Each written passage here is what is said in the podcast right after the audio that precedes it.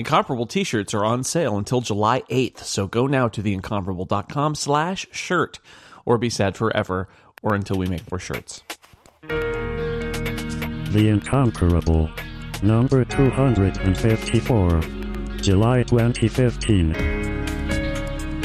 Welcome back, everybody, to the Incomparable Podcast. I'm your host, Jason Snell. We're here to talk about a film that is in theaters now, which very rarely happens. But if we get enough people who've seen it, and if I've managed to go out and see it, which is tricky, what with the uh, the problematic uh, children and all, but a little less difficult when it is a Pixar film because I can take my children with me to see it, which I did, and that's why we're going to talk about Inside Out. I am joined uh, on this podcast by other people who have fortunately also seen Inside Out and therefore can talk about it. Andy Ihnatko is out there. Hi, Andy. I'd like to talk like Richard Kind for this whole show, but I think I, that's I, have shot my locker. I think that's yeah, the only thing. that was good though. That was a good Richard Kind. Thank you. It, it was very. It's a very polished. David Loehr, hello. Hello, hello. I'm I'm really excited to talk about this, and I just know this this episode is going to become a core memory. Mm. it's good. John Siracusa out there. I wouldn't talk uh, about Pixar without John. Yeah, Jason, I would have an opening statement if I had seen this movie more than once, but it's so new. I've only seen yeah. it once. That's true. It's that new. And my own personal bing bong. Merlin Mann. Hi, Merlin. Hmm? that that does explain the cotton candy smell. well, it's part of that. It was, you know, animals were popular then. That's great because if we make them cry at the end, we each get caramel. Mm. Mm, candy from my eyes. It's good to have you here. Thanks. We're not talking about. Um, we, will we'll leave the debate about uh, whether the cat talks in Kiki's delivery service to the end. Right. I'll just I'll erase half my notes. All right. All right. Fine. Whatever. Copy. Paste. Move those to the end. We'll get there. Up. Down. All right. Inside Out uh, directed by th- this is a film from 2015. I, I, always talk about when it's from, and it's from now because it's in theaters now. Uh, we got you got your Amy Poehler as Joy. You got you got your uh, you got your Phyllis from The Office as Sadness. A lot of a lot of uh, NBC sitcom kind of Richard Thursday Kind, night alumnus, alumni from Mad About Mad About You. Yeah, he was a must see TVer. Bill Hader, the rare uh, he's on a different from a different night of NBC. A lot of NBC people here, and Lewis Black, who I believe has never been allowed on NBC's air. Uh, when I first heard about this movie, it was uh, in, a, in an article that was describing how the crazy hippies at Pixar were doing things that nobody understood, and how could it ever be a movie? And it was literally like. Um, a movie that's all about that takes place entirely inside the mind of a child. Like, how could they do that? They're they're nuts. It'll never work, kind of thing. And I, I kept thinking about that as I watched it. That that um that's how you take a premise that seems so out there, and you end up with a, a film that um is. Uh, I think beautiful and interesting, and has a lot to say about uh, actual like human beings and how they behave, uh, while also being very entertaining. So uh, you know, just off the top, let's let's uh, you know what what what did you all take away from Inside Out? We're gonna we're gonna start with that. Uh, John, what, what you know what did you walk away with uh, this film thinking about? Yeah, you reminded me of the of hearing about it in that sort of abstract context. Do you remember that? They're crazy. How could how could how's that a movie? Yeah, once it became concrete, I forgot all of that, and I got down to the business of how they're going to sort uh, sort out this uh, tension between the world inside the head and the world outside the head. And when I was watching the movie, that's uh, primarily intellectually what I was watching for. How do you tell the story? Uh, because it, what's going on inside the head, you don't care about unless you also care about what's going on outside how do you balance it? Is it 50 50? Is it mostly inside the head? Is it mostly outside with just like a little angel or devil popping up on the shoulder? You know, that kind of uh, trope. This is sort of like the inward version of that trope. That's what I was thinking about when I was watching this movie. And, and the other thing that struck me as I was watching it, uh, again, intellectually more than the other uh, emotional parts of the, the story that I'm sure we will talk about at length, was, and I'm not sure about this, you guys can help me and see what you think. I kept thinking, is this a movie made for parents that kids might like? Or is this a movie made for kids that parents might like? And obviously, I am a parent, and a lot of times you watch a movie and you think this movie is made for me.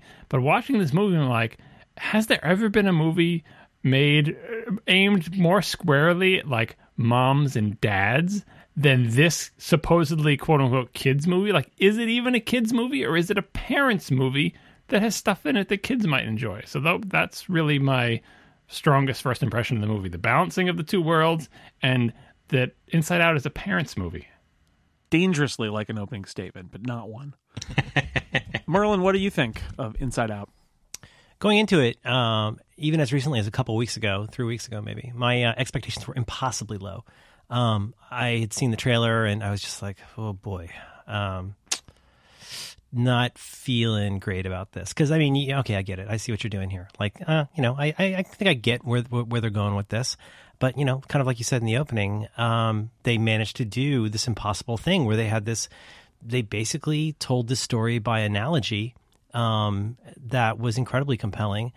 You know, and I guess I'd gotten a little bit of buzz. A, a pal of mine had written one of the games. You guys know Ape Lad from the internet. He wrote uh, one of the games, uh, the Infinity game for this, and he's like, seriously, he's like, this is really good. This is maybe the best thing they've done. Mean, you're, you're drunk. You're totally drunk. And a couple of my pals in Pixar had said like, hey, I think you're gonna like this. And so I was like, okay, you know, whatever. And um, I I had many of the similar thoughts to what John had, where like I, I'm not sure I can tell who this is for. My feeling is that, like Toy Story three, I think this kind of is one for the parents.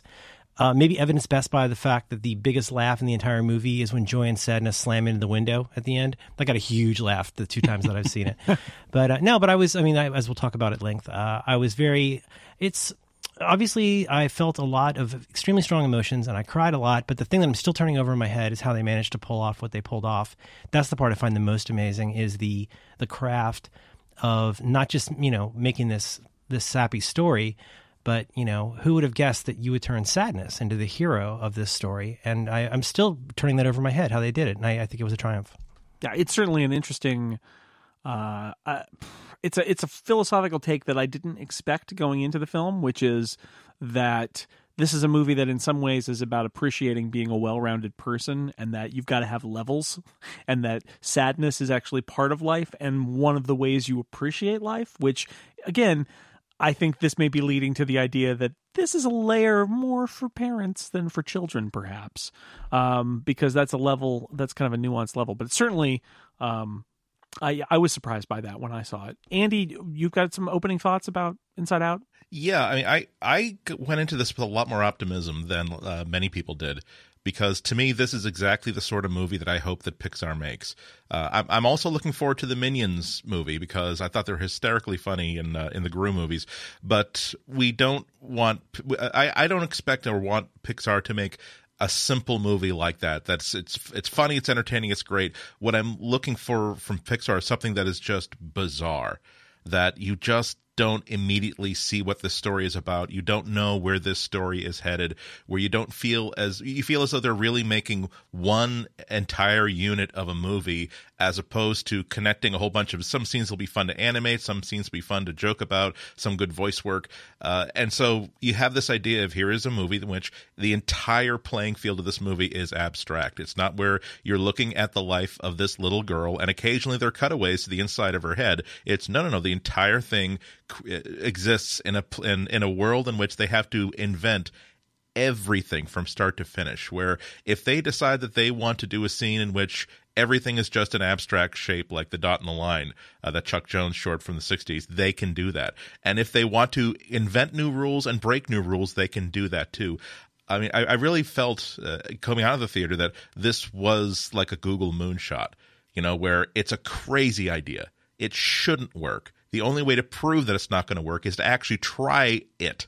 And then you find out that I'll be darned, this actually works, or there there are problems with it, but we can actually fix them. There's nothing more satisfying than walking out of a theater, seeing something that you feel as though you've never ever seen before, and that really is what uh, what I how I walked out of uh, this movie. David, what are your uh, initial thoughts about Inside Out?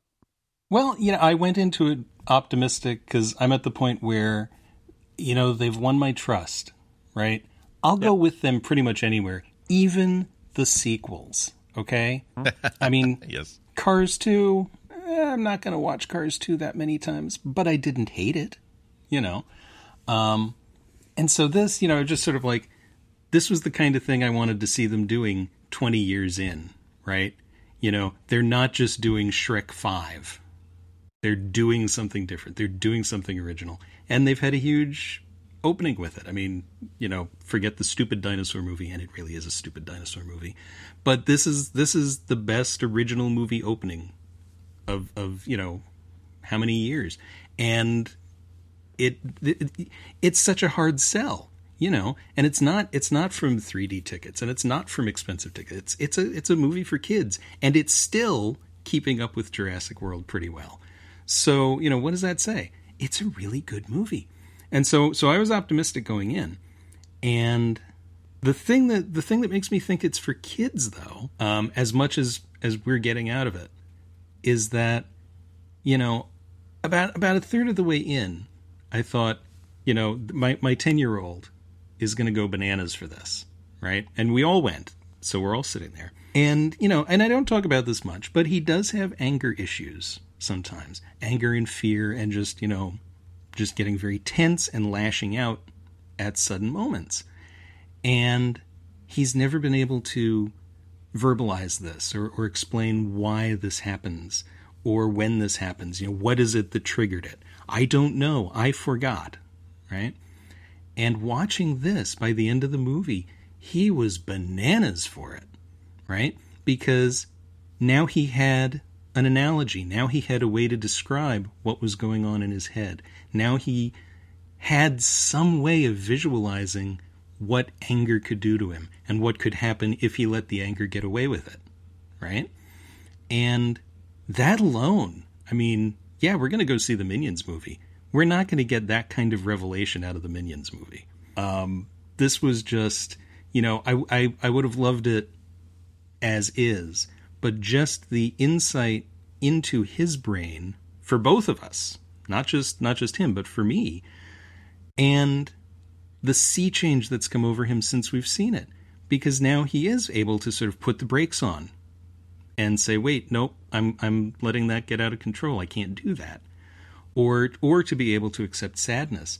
Like you know when when we talked about it afterwards, he was saying, "Well, I you know it made me think of when Grandma passed away, and I was very sad, and I didn't know what to do." And this this sort of let him accept that it was okay to be sad sometimes, and that's an important thing for kids. I mean, that is the lesson that Joy learns, right?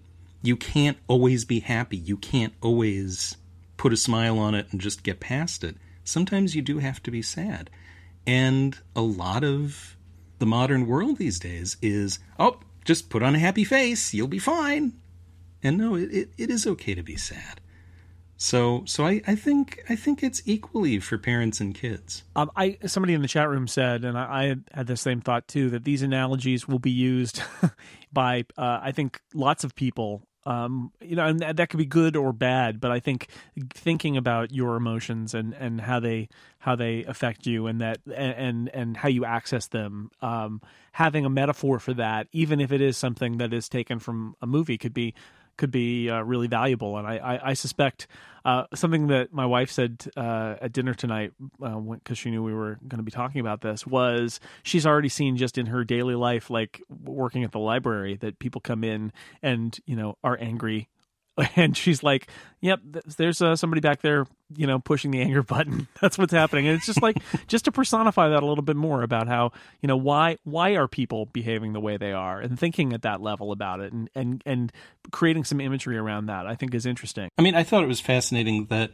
if you if you pay attention, uh, look at who's the central emotion. Yeah, I noticed in, in, well. in each head as as you see it. So, like in the bus driver, they're all anger but in in the mother, it's sadness. Yep, sadness and in the father, the it's anger. Mom, yeah, and and that was just that. And they didn't. And they didn't lean on that. They didn't like no. point it out. It was just there, and I noticed it immediately as soon as they. I had I hadn't noticed it in the trailers, which is a testament to how much this movie wraps you into his world. During the trailers, they showed those same scenes, like at the dinner table or mm-hmm. whatever. Didn't notice at all. Once I was into the movie, the second they cut to inside the mom's head, I said, "Wait a second, sadness is in charge in her head." Be, because they've trained you to watch the movie by that point. They've they've gotten you into the conceit and right. and you know it now. Whereas in the trailer, you just go, "Oh, funny thing. What did she say?" You know. Yep. And it also kind of made me think is it possible that the emotions in this world can actually undergo transitions? Because seeing how confident and assured and not mopey sadness was inside her mom's head, does that mean that at some point sadness, when you transition into, into adulthood, becomes coping? Because Yeah. it's, it's it seemed it seemed like an interesting note that uh, that Pixar was saying uh, was was sending with that. Yeah, they're they're dressed differently as well, and I really like the uh, the bit at the end that they do emphasize that the control panel changes significantly. More Yes. buttons, more more levels of detail and nuance. Now I have right? access to all the curse words.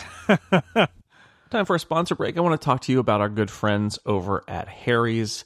I like Harry's stuff. I use Harry's products on my face. You know, now that I don't go into an office every day, I might shave every other day. Yeah, I'm uh I'm I'm fast and loose like that, but when I do shave, I shave with Harry's stuff. Now, shaving can be a pain. Uh, bad equipment can make it uncomfortable. You can get razor burn. You can get nicks. I used to go back and forth between uh, different blades of, you know, two blades and three blades and four blades, and sometimes I'd use an electric, but then I'd have to use a blade on top of that.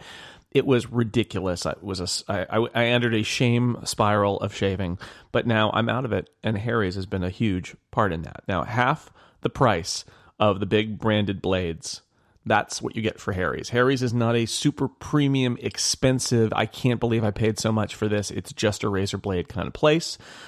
And they'll ship to your front door. They bought the whole factory. They liked the blades they got from the factory in Germany so much that Harry's bought the factory. You get a better shave. It respects your skin, your face, your legs, and your wallet. No more bad quality blades. No more plexiglass cabinets at the drugstore to find a clerk and get them to unlock it. Uh, great starter set that they've got $15. You get a razor, you get the moisturizing shave cream, and you get three razor blades. And you can use my promo code SNELL and get $5 off that for an even more amazing deal. Men, women, it doesn't matter. All of us have hair that we want to shave away, and we need razors that shave well and do not suck. This is the moment where I have to tell you, um, and I know some people are tired of hearing this from me, but um, I love the shave cream from Harry's. I, I love their razor. I use the Harry's razor every day. It's changed the way I shave. I follow their approach. You know, you shave down, and then you shave up. Um, but their shave cream, which has got this mild mint scent, um, I've actually switched from my main, my big brand shaving gel to the shave cream because I like how it feels and I like how it smells. I was very smell sensitive. I don't like, I buy, always buy unscented. It's very hard to find the unscented shaving cream. The Harry's shave cream is scented, but it is very gentle. A very little mint smell that I can smell when it's going on, but by the time I wash my face off at the end of my shave, the smell is gone and it doesn't linger with me all day, which I hate. So I love that about Harry's too. All right, ship to your door. High quality shave. Looks and feels great. What more do you need? Go to harrys.com right now. $5 off if you use my coupon code SNELL with your first purchase. That's harrys.com and enter coupon code SNELL for $5 off. And thank you so much to Harry's for making men and women have smooth skin without the hassle. The moms the moms people are all sitting around the table all dressed very seriously on like a huge console like they're at nasa mission control right? Whereas inside uh, riley's head they're dressed more fancifully their control panel is more like a fisher price toy type of thing. Like at every level they really thought about all the different things. And some of them ended up being important plot points some of them end up being gag lines and some of them end up unmentioned at all. Like we were just talking about they're just they're just the background of the movie. But they all in the in the giant like let's brainstorm everything that we can say about the the interior of the mind it's clear that some of them were elevated to this is going to be an important part of our story but others were like this is a good idea too that's just part of the world But is, isn't it also isn't it also interesting that you have these the, the islands of what uh, what her world is really all about? I thought I was actually kind of scared when I start see oh she's losing her ability just to be a nut. Because okay, I understand that. You become older and your ability to simply say I don't I I'll, I just want to spin in circles until I throw up. You lose that you know hopefully when you get into you know, your teenage years, but then say oh god she's losing hockey. She's does that mean that she's not going to be she, she's going to not want to play hockey anymore? And then when family starts to crumble, that starts oh no does that mean that she's losing her connection her, her anchors to uh, to reality of uh, and love? I thought it was really interesting to see that you sort of, the, the message, if, if there was one, was that it's not as though these things go away forever, but you rebuild a new version of family that includes San Francisco now, and you have a new version of hockey that doesn't include the people that you were playing with before, but you basically you had to destroy the old one in order to build a brand new one that's going to work for you for the next five or six years. Yeah, that's definitely a parent message because the message of all other kids' movies is there is some sort of conflict and it's a challenge, and you overcome it, and you come out the other side, You and you have it, you have right. overcome it. And this one, like, I don't know how much kids get from this, but like. Part of my feeling coming out of the movie was just general, kind of, like there was a definite melancholy because it's like it's emphasizing the thing that we all know as adults is that as you get older, uh, you know, getting a more sophisticated control panel, doing all that stuff, like it comes with sacrifices. Those islands that crumble and fall into the thing, they don't come back up, and the ones that replace them are different. There, there are parts of yourself that are going to be destroyed in painful ways, not like triumphantly destroyed and a phoenix comes from the ashes, but as in you're never going to get that back. That's like sort of the pain of growing up, right? And kids, maybe they're kind of getting it, but a lot of kids haven't gone through that yet. Like, and the movie was un, unashamedly saying, like, this part of you is going away, and it's sad when it goes away, and the things that replace it will be different and not as good. And, and, so, and obviously, they'll be more sophisticated and more complicated and more interesting and have their own interesting challenges. But the old you is dying, and the death of the old you is sad. And for a kids' movie to have that message is, I don't know if it's it's uh it's pretty sophisticated and pretty uh serious. I think. Well, yeah, and the and the message, the message that, that that's just to underscore what you're saying. The the message that comes out of that is not that this will be replaced with something even more mature. It'll be replaced with something different, and the by analogy, it's displacing other things. It's like literally getting rid of them. They're going into the memory dump. They're going to go away. Um, and I think there's there's something about that. I think that's ultimately what makes this movie. It's why for me the scenes in the memory dump were the ones that tore my heart out the most. Was because that whole idea of like uh, on the one hand, as a you know, it made my kid cry twice because I mean the idea of like an unloved stuffed animal kind of notion, right? There's this thing that I, I remember used to, I used to like that, and I don't even think about it anymore. Isn't that strange? Even a, a kid can get that, but for for a parent, I mean, there's so many levels that that works on where you find yourself thinking about. I mean, again, like I, I can't help but think of Toy, Toy Story three, and especially the you know last act of Toy Story three, where it's about so much more than than toys and kids.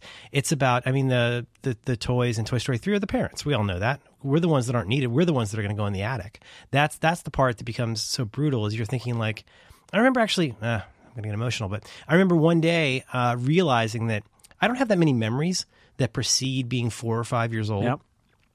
And I remember having this day when my kid was in probably just about finishing preschool where I was like, wow, it's very unlikely that she's going to remember anything that happened to her before this time. She might remember one or two things. There might be things that we help her build a memory about, but like all these things that like constitute my entire relationship with my child are going to be utterly obliterated. And they say it's around the age of 5. Between 5 and 10 is when a huge amount of a child's memories are very naturally kind of wiped away and replaced with kind of new information. So, I don't know. I think it works on a lot of levels. And Yeah. it's it's it's you know, but but it can get to a kid too, and it's not. You know, I think that's that's what makes a great Pixar movie is you can take something this weird and abstract, and using things like characters that are a certain color can like take this weirdly abstract idea and make it something that's incredibly affecting.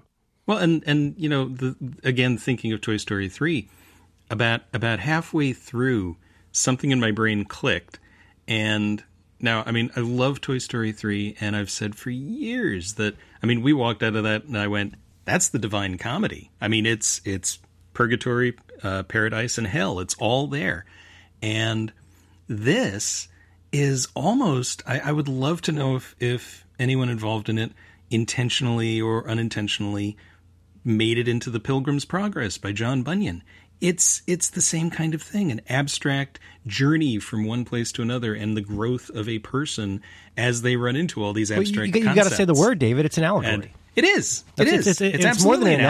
allegory. It's an allegory. Yeah, and and it's it's just so artfully done, and it, it- just being able to to look at this and go, all right, this is this is a little more ambitious than Cars Two. Well, I mean, but I mean, something something about it is is what these characters represent. Because you could look at somebody like Bing Bong, and I gotta Right, mention right. Bing Bong, right? Hang on, I great, need a moment. Great Richard, great Richard Kind performance too. Always liked him. I think it just perfectly matched. He's an elephant in front and a cat in the back, and a dolphin of in the middle candy. somewhere. Um, but uh, a character like that not that different in some ways from you know from your uh, your Sully and Monsters Inc. or something like that, right? Not that Right. not that different, but it's it's what he represents in this story and in in the allegory here, and that that this is the the loss of innocence, and that he's a he is a a purified fragment of childhood sweetness that is doomed.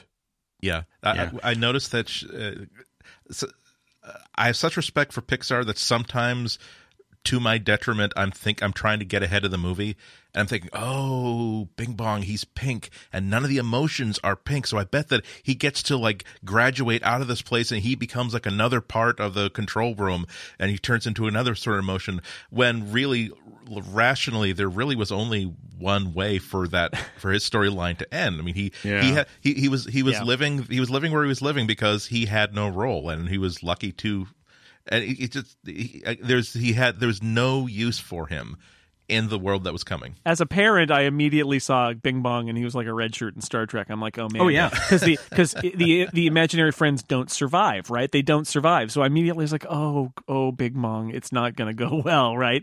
So I knew that he was doomed going in because I I you know I've seen that, I've seen that happen. A- And like Merlin said, like uh, you'll bring it up to your kid. Oh, do you remember your imaginary friend or whatever? They're like, they'll be like, "What are you talking about? I never had an imaginary friend." You remember it because they had it when they were three or four, but they have no memory of it at all, unless unless you work to keep reminding them of it. And they'll, but like if you wait a couple of years and go, "Hey, remember when you were three and you had that imaginary friend?" They'll be like, "What are you talking? No, I didn't have a friend like it. Like it really goes to the memory dump and is you know replaced by something else entirely. And the the the kid is none the worse for wear. A little, you know, it's like paternalism or maternalism, like uh, feeling like you ha- are have to protect your child from this. But that's that's where this movie hit me a lot as a parent is that all these things that are happening to the kid's internal world, the things crumbling and the difficulties or whatever, in the movie and you know in our hearts we feel like that this is this is our fault somehow. And some of it is like oh we got the new job had to move to the new city. How does this affect your kid? Everything you do affects your kid in ways you can't possibly imagine.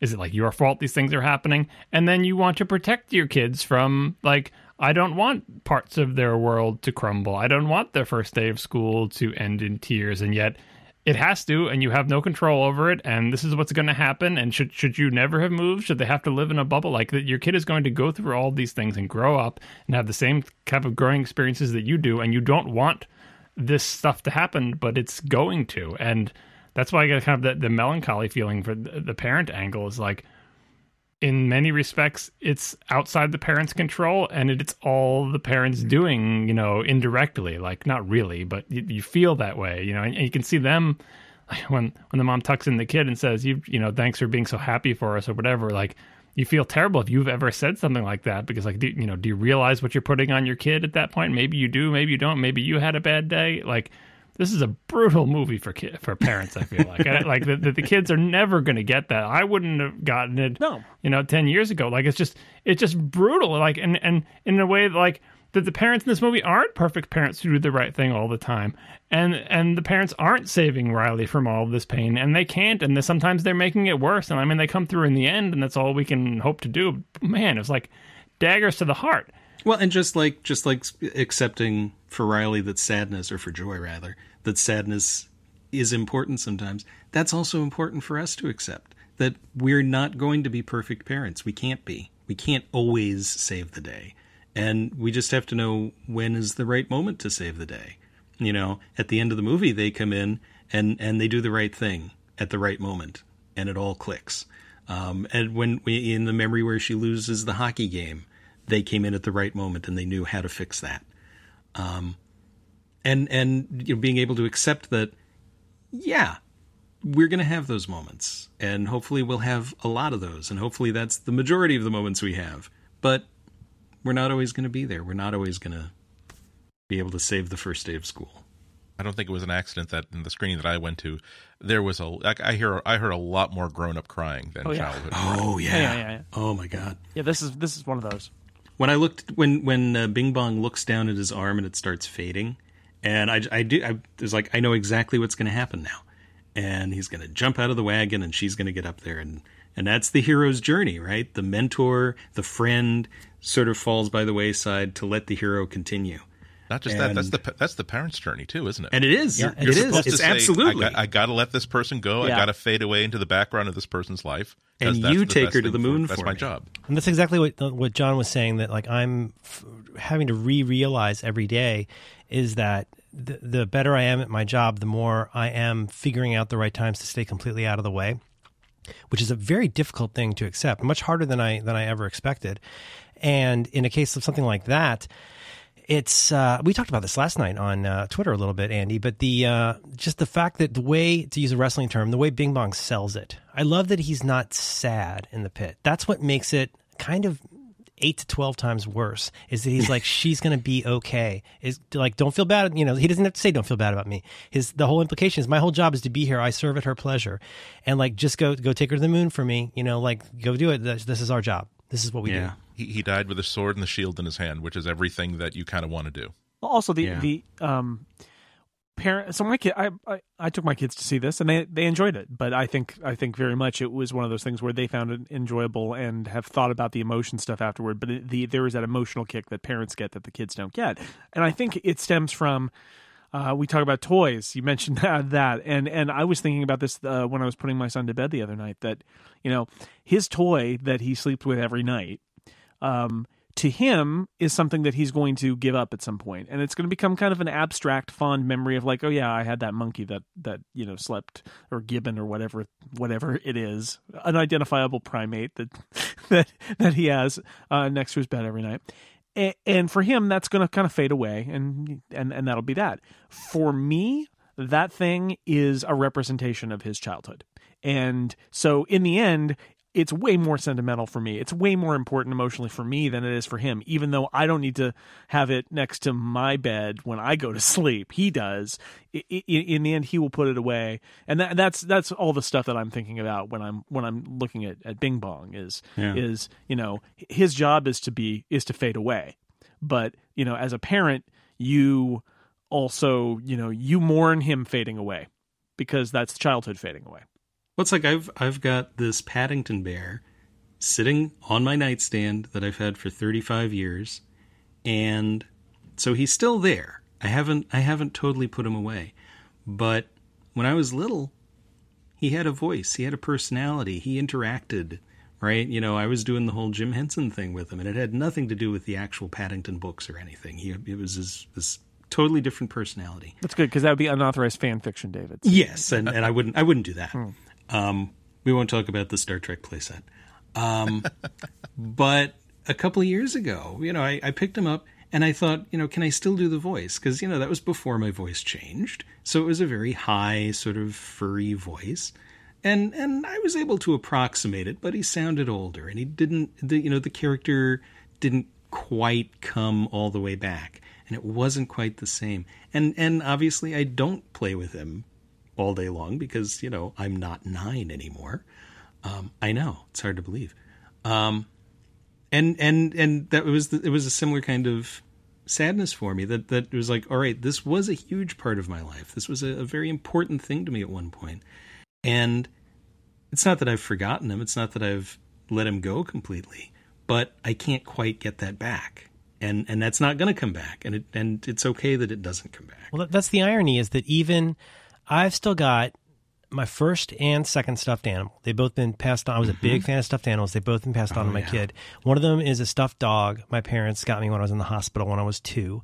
And the other one is a teddy bear that I had a few years after that. And even though I, I look at them and it's a husk of what it was because it doesn't have, it doesn't mean the same thing. So that's the other part of this is even if you are like a memory hoarder and you keep all of this stuff around, the, the, the essence of what made that thing special when you're a kid is gone because you're not a kid anymore. And that's, that's ultimately the sadness inside of the sadness is that, you know, God, would you want to still be really into that stuffed animal? Well, no, but there's a part of you that knows that that's gone. That is in the memory dump and will never come back. Even if Bing Bong were still around, that would be like a cute thing we think about twice a year.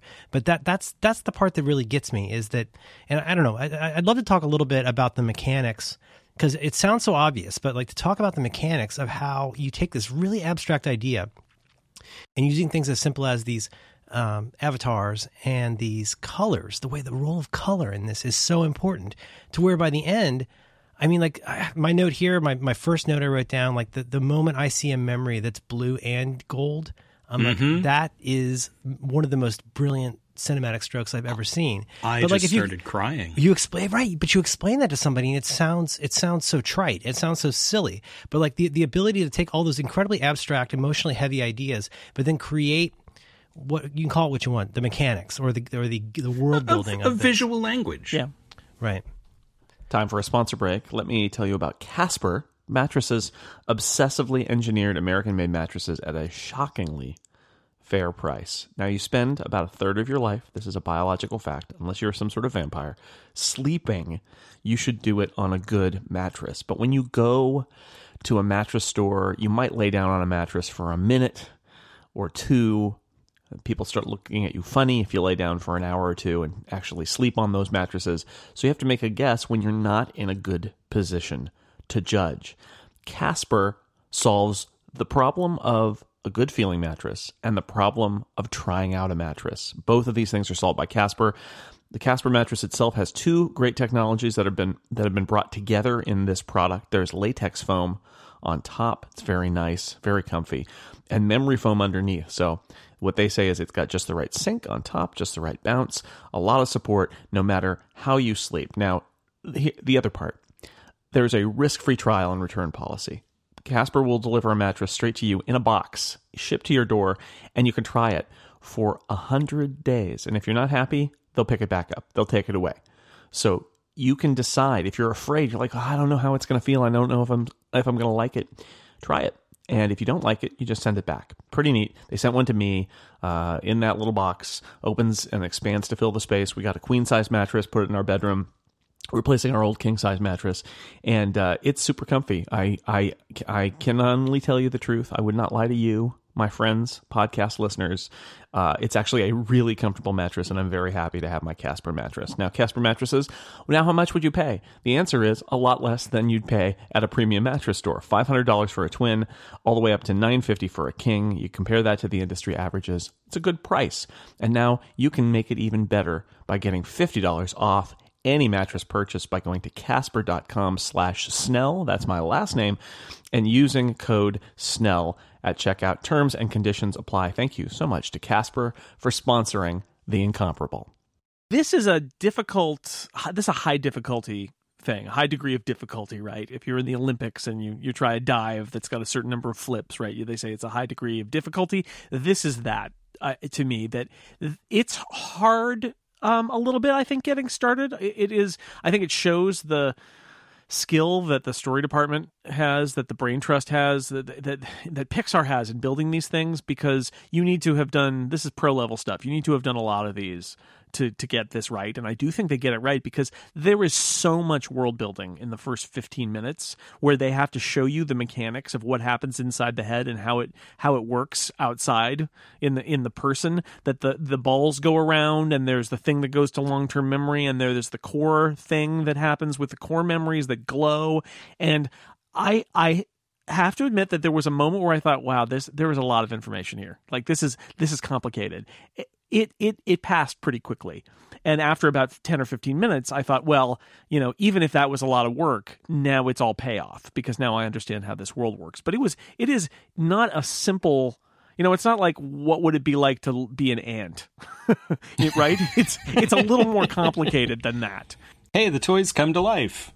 They leaned on the thing we do understand, which is we understand how people are born and they're babies and they grow. So they started out with the baby and the control panel with the one button and the one uh, emotion of joy, and then switching to you know like they. I think it was a brilliant way to introduce the world because if they had dumped you right into Riley with her suite of people and her control panel, it might have been a lot to take in. But by bringing you by taking you through, oh, she was a baby and she had one button, and it was basically she was happy or she was sad, and it moved up, and it became you know like that that that sort of brings you along. It tells it tells you the rules of the world by analogy to stages of development that you do understand, and then we spend most of the movie in the however old she is, nine year old or ten year old, and that that feels comfortable to us because we've advanced through you know all the other things and showing they do a couple of like montages you know of of the world building inside and things happening outside, and that is a pretty even split between inside, outside, inside, outside, with like a voiceover and and the the whole setup. I felt like it was very smooth. I didn't feel overwhelmed at any point. Uh, and I, I, I saw a little bit of the wires of how they were doing it, but I thought that was fine because, uh, like I said, by the time by the time they were up to any of the scenes that were in the trailer, I was completely sold on on the mechanics of, of how they were going to do the movie. Like it was just second nature by that point. Yeah, I, I had some drive home thoughts that I kind of batted away, thinking that well, it doesn't make sense that if this is true, then maybe that shouldn't have been true, and then they stated a rule at the beginning that didn't seem to be consistent at the end, but it's it's. I mean, you're right. It really is about degree of difficulty. Where the overall impression that this movie made on me was such that it doesn't matter. It's uh, this is like arguing that uh, that a tomato is not actually a vegetable. You just sound you're technically correct, but you sound foolish because you're not able to see the reality uh, that's around you.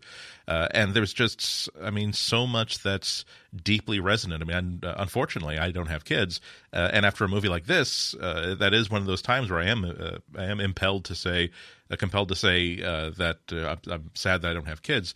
Uh, and even th- even there, there's uh, a lot of deep resonance for uh, the people that you feel as though you you are serving roles. you're hoping that you're serving a certain role in people's lives. You're hoping that you're doing the right job for them. in your own life, you recognize the times when boy, that was really, really tough when I did that thing that I had to do. And part of me did crumble away and die uh, and it was replaced by something else. But it was it's, it's not correct to call it necessarily something better, but it is something different, and that's just sort of the natural way of things. And there are very few. I mean, there.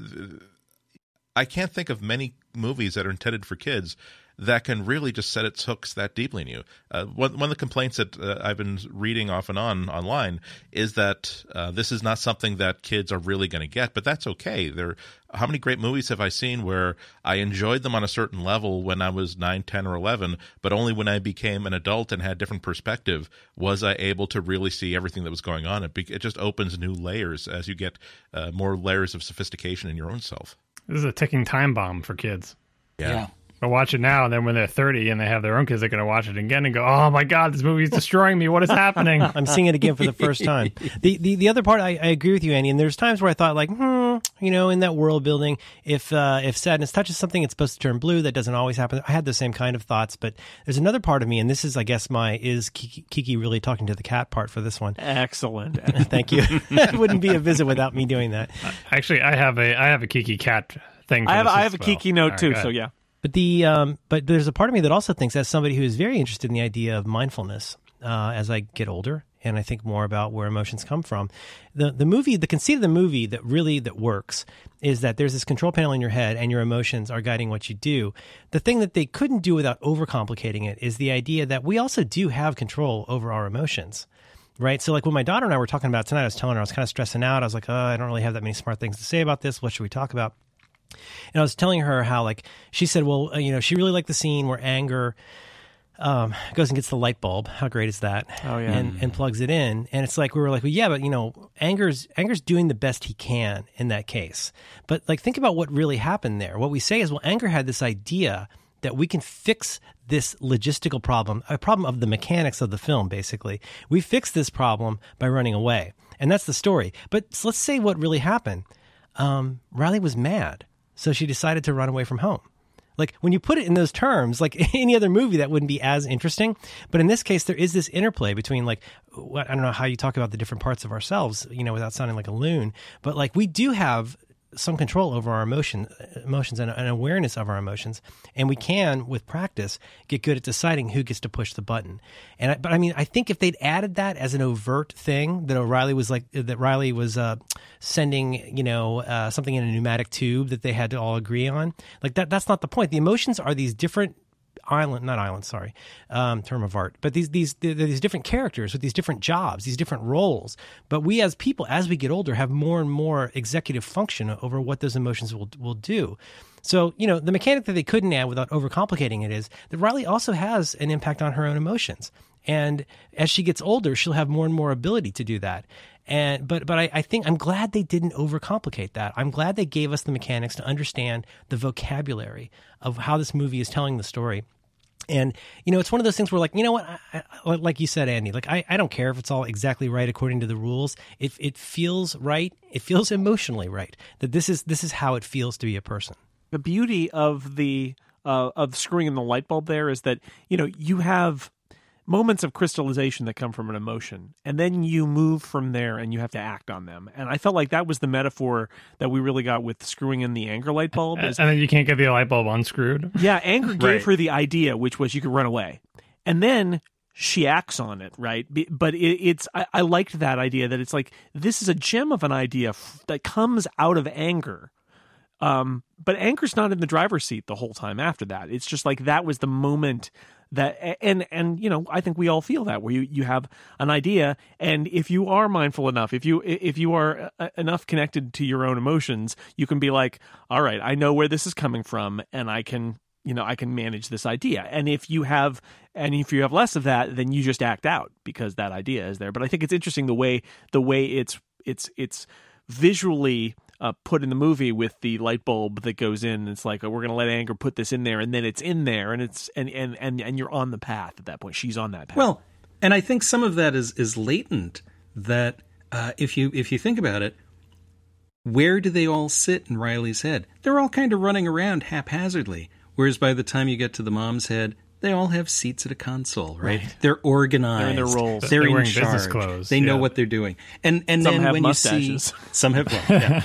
When when you get to see the other adult characters and into their heads and and you know to varying degrees but they're they're in much more of a controlled much more of an organized fashion than in any of the the kids heads or the animals heads which i guess we'll get to later. Um i hope we get to later because i love the cat. Uh but so i think that is there but again they didn't they didn't call a lot of attention to it. They didn't go hey look at us. We're we're doing this extra layer of organization to these characters. They just they let it be and they focused on Riley's emotions, which I thought was was the right thing. and, and it definitely works. I mean, eh, what I liked about anger is that it's it again messages being being taught by the movie if, if it's not necessarily correct uh, psychologically, but you have to sort of there's a resonance to the fact that anger does the best that anger can. Just like joy does the best that joy can, where joy's answer to everything is, well, what if we just force ourselves to be happy. Anger is like I've got to do something now. I've got to do something active. I've got to do something aggressive. Uh, and of course, his uh, his aggression wasn't simply to run away, but I'm going to. All of our memories are back home. Well, we'll just go back home and we'll get them back again, without understanding that no, you can't go backwards. You can only uh, you can only really go forwards. Um, but it's I think that one of the uh, most important things about this movie, one of the most healthy things about this movie, is understanding that the emotions that in a lesser movie would have been the villains, sadness and anger, teaming up just to undermine uh, under, undermine Riley at every at every event. This is the statement here is that no, no, no. Both of these emotions have a seat at the table. I mean, uh, one of the many things that you reflect upon when you think about the I will say saintliness of Mister Rogers is that he one one of his best songs was you know have you ever been so angry that you wanted to just bite and a, an entire segment basically telling kids don't be afraid of your anger. Don't be ashamed of your anger. You were you, the reason the, the reason why your brain is wired to be angry about things sometimes is because it's a natural emotion. And so it has you have to uh, you don't always have to express it but you always have to process it.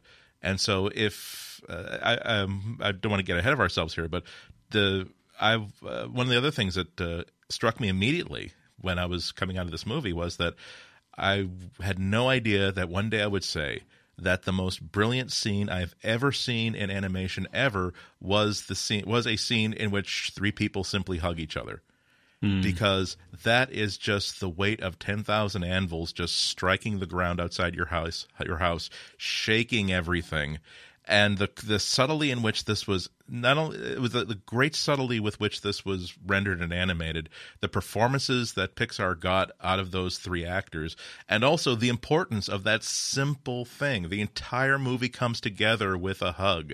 And I'm sure that anyone who's listening to this has already uh, heard this before but just in case I won't uh, give the context. But the fact that this was all what the movie was about. It's not. There's going to be a there's going to be a frantic car chase through San Francisco, and there's going to be uh, cars that are going to be leaping over hills, and there's going to be a big helicopter shot over the over the bridge as they chase after something or other. It's going to be no. It's going to be. It's going. To, this is going to crisis is going to end the way that would end for real, and it's going to end in the most difficult way to write and the difficult way to act and that both as an emotional closer to the storyline and also a representation of everything that makes this a truly great movie it's all there in three and a half minutes. That's why this movie it doesn't ends up not being completely devastating to parents because for most of the movie from the parents perspective you see that this child is is in trauma and in in free fall practically. The the whole world that these parents work to build up in her. They built they built her a happy life. They built her into a healthy, happy person with hobbies and interests and achievements and skills and a personality. And as it's all crumbling down, you see how how powerless the parents are to do anything about it, and how little awareness they even have that things are that things are going wrong. And it's like a horror movie for parents. And to, the to, to, bring it back at the end is like to give you hope to say even though parents you're going to be clueless and you're going to be dealing with the moving truck that's lost and you're not going to understand that your child is is growing up and these things are happening and like it, you know in the end if you are just there at the right time with like that you don't have to that, that these things are going to happen and they're going to be bad uh, and it's not hopeless. It's not because at a certain point in the movie it seems hopeless. At a certain point in the movie you're like, well, that's it. This kid's going to be a serial killer. Like, you know, they're they're just going to, you know, forget it. Just sign the kid up. Like it's just it's so so, you know, but this is how it feels inside the kid's head and the parents are busy with other things and it's like is there anything we can do? Is it hopeless? And it's like you're if you're not there 90% of the time, if you're just there for the 10%, if you're just there when it counts for that hug at the end, right? To like that that can shore everything up and that can help build new islands and that you know the the, the mixed memory with the blue and, and the yellow thing everything. In a lesser movie the triumphant return of the orbs they would have been super bright not just right. yellow but look when now you're an older person they're super bright. No they're never going to be that bright again. They're always like they're always going to be darker like that. You know it's not they're not going to be super shiny triumphant white light streaming out of them. That's not the end of this movie the parents aren't going to be that white light for the thing. Like the parents are just absent or screwing up for most of the movie. Don't even know their kid is gone, frantically looking for them, and just you know, in that moment, it tells you, parents, there is hope. Like it's terrible and everything, and you're probably doing a bad job a lot of the time. But if you're, if you know, if you get the basics right, if you're there when you need to be, that there is there is hope. I still felt a you know large overwhelming sadness coming out of this movie but that hopeful part at the end makes it not a, a, a, downer of a movie at all. Well another thing i loved about the the rebuilt islands and and they they are different and they're bigger and you know with different shapes and buildings and everything is is the thought and and i mean this has been uh, it, studies have been talking about this for a while that uh, we kind of rewrite our memories all the time we we don't always have every detail and and the sharpest details might stay there but then you remember someone is wearing a different colored shirt than they actually wore or you remember you remember a pet who was there who wasn't actually there or little things like that. And i loved how the rebuilt islands i mean yes she still had a family island but it was different. And she still had the sports area and it was different. And you know it, so it was a nice evolution. Um, but they were the colors were so much more muted everything yes. was less less whimsical. If she had a sibling born her family island would have crumbled to dust instantly. I've seen this happen. Crumbled to dust instantly and you need a new family island that has room for this other person on it. And where the hell did they come from? Like even just something as simple as that which again like it's one of the ideas that could have been up on the big board. Like you got it can't fit in what you can fit in the movie but like so much of that that island analogy and just like watching them crumble and watching the new ones be built like that that fits so well with so many experiences of that particular phase of childhood. Poor Riley having to share that crummy little attic room with a with a brother or a sister. Oh my god it's been it has been known to happen. Oh, well. the, my my Kiki's cat thing, by the way, the sophistication that I kept thinking they were going to go to. Well, I actually by the time I got into the movie, I realized they weren't going to go to it, and the same reason they weren't. You know, like there's lots of ideas that can be up on the big board that can fit in this movie. They didn't go to this one, and it's a good idea because going in this direction does not get you anywhere good. But like inside the head of every one of those individual emotions of course are a bunch of other emotions right? That are you know who's who's running anger? Like that's it's not the executive function thing that merlin was talking about but it's close. Because like once you're doing this kind of modeling thing that every sort of actor has these individual components with a control board that just recurses and then you're off to the races all right? So they didn't do that. Even for like a little stinger post credit sequence they didn't do that but i i think you could do some fun stuff Well, with well, that. you could add in like uh, I'm cribbing some of this from uh, Slate Cult- Culture Gabfest, but add in like lust or maybe ambivalence. well, that, that's pre-puberty. It, it saves them from a lot of that stuff. That's why they they have the, the gags at the end. If you get into it post-puberty, yes, you need more players at the table, which is a little bit weird. Why you'd see on the parents' control panels a similar suite of people, but you know, again, scope. You got you gotta fight scope creep here. Well, you know, they do say that like ta taste is made up of like four different four different components in different degrees, right? So it's like the varying degrees, but you're right. Then the, there are subcomponents inside disgust and anger, and they they interact in different ways. And and they they combine, they team up in different ways. Like Schadenfreude, what is that a combination of? Pete, Pete Docter was talking about this. I think, oh gosh, I've heard so much about this. I forget. Maybe on Fresh Air, but was talking about. I guess uh, originally, if you guys know, jump in. But originally, it was supposed to be joy, or ha- I guess happiness and fear were supposed to be Yeah. the two main characters. Do you guys have any color on that? Yeah. One, and I'm I'm sure that was part of the idea behind casting Amy Poehler and Bill Hader together because we know they play well together. So uh, it, it was uh, they, they had a moment where they realized that sadness was a player that needed to be in here, and that's when that's when everything changed. Apparently, Yeah, and the, the thing about sadness in the movie is they give her kind of a dual role as like the, touching things and turning things blue is like, oh, is this the thing that makes you sad? But then when she shows like it, it we're talking about like the, the sophistication of the layout inside uh, the thing where in Riley's head they're just kind of running around, no one knows what to do. At one point, Joy is drawing a chalk circle on the ground and trying to put like that is that is a child's sophistication of dealing with their emotions. Like maybe I can put sadness in a little chalk circle and you stand like they have no idea what they're doing. Like, is this how this works? maybe there's no role for this. If you just stand over here, okay, you just don't touch anything and let me do this and I'll just take over. Like they have no idea how anything is going to work. Uh, and so later when sadness show when she talks to Bing Bong and makes Bing Bong feel better, she doesn't make Bing Bong feel sad by touching him. Oh, sadness touch Bing Bong, he feels bad. No, like the function of it's not like she is the source of sadness. She is how Riley deals with sadness. How it's not He she's not understands sadness.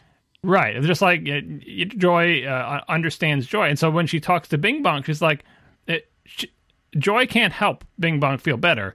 Hey, look at me, Bing Bong. Ever, aren't you all happy? No, Bing Bong's not happy. He's sad, and Joy uh, and sadness sits down next to him and talks She, to him well, she, it. she can't. She can't help. That's not that. That's her role, and she is useless to damaging, and that's it. It's, it's, it's like the kind of person. Well, yeah, and that that's the beauty part is when, when you get to where it's it's like the same thing you eventually learn as an adult is like when somebody has somebody in their family die, don't tell them buck up. You know, don't tell them. You know, the only thing, the only consolation I have to offer anybody is I hope someday this feels less bad and that's that's the only thing you can really say to somebody, you know. And but like the the revel again, the, the mechanics to me are, are what I obsess about. Having watched this twice now, just the scrubbing when you're scrubbing on the emotion, and it's that moment of where you scrub back and it turns blue, and you go, okay, it's it's my sadness that ma- on the twisty tree that made these people come to me. Like that that has that that is more than just like a a piece of damage to be repaired. Like this has a role in making me a whole person. can we talk about the user interface of emotion orbs for a moment? Yeah, I think they got the scrolling the scrolling directions wrong. It was nice that they could do that with like that's that's sort of a modern, you know, it's one of the first things I've seen in a movie where like they can oh they can do that without explaining it because everybody knows. Yeah, swiping yeah. on a It's glass. a smartphone interface for emotions. Apple tried to sue him still, though. Yeah, so I, I like. I just I thought that was really interesting, and as a shorthand, yes, John, it was one of those things of like, oh, uh, we all get this now, but that that you just swipe with your finger to go backward and forward through the emotion. I thought that was just really clever, but also funny that you know in in the intervening however many years it is now, we all totally get that metaphor. Yeah, our our version of that is a telephone. Like if anyone picked up something and pretended it was like a telephone or any sort of communication device that involved picking up something with a cord and holding it to your head. Like that was ours that you could do. And now apparently it's anything glass you can rub with your finger and, and make things go forward and back. But that but that was such a brilliant metaphor too, because I mean that, that it's just so universally true that um, you can have a memory that was that is just an awful memory, and then 10 years later it becomes a good memory because that was an awful time but you know what? I actually responded in a way that makes me very very proud and i think i learned something from that and that can that can make you happy. And then you have memories of that are just bursting with joy uh, and then unfortunately you lose the family member that the, the family member that uh, was part of that memory and it's hard to look at that photo again and not feel sad that okay i'm not going to be able to see this person ever Yeah, again. exactly. and it's natural. I mean, that that was one of the things we were talking about afterwards with the kids, where uh, again, thinking about sadness and thinking about when their grandmother passed away, and now it's been a couple of years, and obviously the one the one kid is older than the the other, and but they're both they have they have memories of her, but it's not quite as sharp now, and and and you know the older one was was worried about that. He said, "What if I forget about her?" And I said, "You won't forget about her. You're not going to remember every day that you spent with her, and and that's okay because you're going to meet other people and and you're going to have more life, you know." Um, but just the thought that there was there was fuzziness to his memories that was sort of that sank in with this movie. He hadn't really thought about that before. uh, the whole um, selective memory thing, which again is the this idea that all of us have to process our memories and things go to long term memory from short term, and so, and then things get weeded out, and and and trying to conceptualize that in some way, um, and do it with jokes. Do it with funny jokes. I was very impressed by that. The the um you know like let's just keep heart and soul and chopsticks and lose all the other piano pieces that we know. And, yeah, that that was just I, I was I was super I was laughing and also super impressed that th- this was getting across this concept um, with jokes. That's like wow. Again, degree of difficulty. I was very impressed. Um, my Kiki related thing, by the way, since it's all about Kiki's delivery service, even when it's not, um, is I wanted to bring up this is a film without a villain. And one of the things I love about Kiki's delivery service is there's no villain. It is about her, uh, Kiki's internal struggle and coming of age. And this is a movie like that. I mean, there is an internal struggle in in this film, but it's dramatized. The characters are the internal struggle, which is kind of interesting. But even there, there's no real villain. Um, Joy thinks sadness is the villain, but sadness isn't the villain. Which is which is exactly what Joy should think. I think, I. I think it's just I think it's just that Joy is and here and here's where Amy Poehler and whoever's writing her dialogue uh, ju- they just uh, deserve awards. It's she's pushy, she's bossy. She really does think that her job that the job of all of them is to keep uh, keep Riley happy, and that's how that's going to be the solution to everything. And I don't think she's so much bullying sadness so much as hoping that the team is going feeling as though sadness is going to be holding the team back and it and she really does and, and any other actress i think amy amy poehler she's just smiling and giggling. If she's telling you that you got eight months to live it just comes out in a happy way. It's and non-threatening. Um, I just don't think that uh, it, it's a very, very soft balance they did between making her the bully and just making the point that Joy is just clueless about anything that does not involve being happy. It's a fine line to walk in the fact that your main characters in this film can't really grow. I mean, they can Right. in a way in in getting some of their their nuance uh, and getting some of the rough edges sanded off, but you know, joy doesn't turn into sadness. Joy learns how to live with sadness. And and a normal character in a film you you wouldn't treat like this. And I think that I'll add that to the difficulty scale too, is that these are hmm. emotions personified. They can't have the same character progression. I I think they can, because like in the in the adult versions, they're more chill. Like I said, like the the, the idea, the well, actual image, off, yes, but the- they still the- have their roles that they have to play. Well, but the actual image of Joy drawing a chalk circle on the ground trying to put sadness in it is such a visual manifestation of so many mental,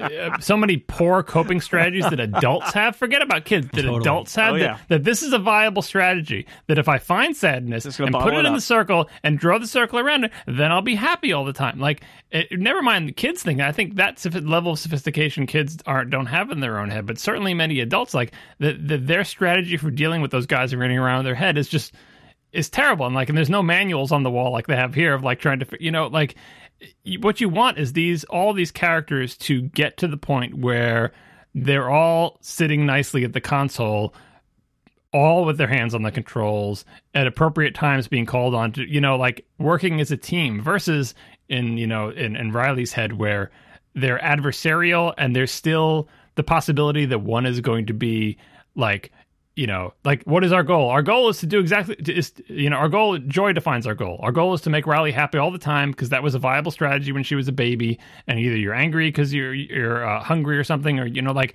that that that that was the out and everyone else was like subservient to joy but it's like well you know we want we all want riley to be happy right? Like the whole idea that when you're a kid you think that being happy is the state that you're supposed to be and that you're all you know everything is working towards you should be happy all the time. And that is not a a good strategy for adults to have because it's just it, it will make you miserable in the end. And so it's nice with the exception of maybe the bus driver that the adults uh, seem to have settled into a a job description for all their different components that is reasonable and that involves all of them that one has not come to dominate even though sadness is in charge in the mom mom is not sad all the time sadness is very articulate and discussing things and they work as a team to get mom to do things Well, that's very appropriate because the mission of a child keeps changing every year, year and a half.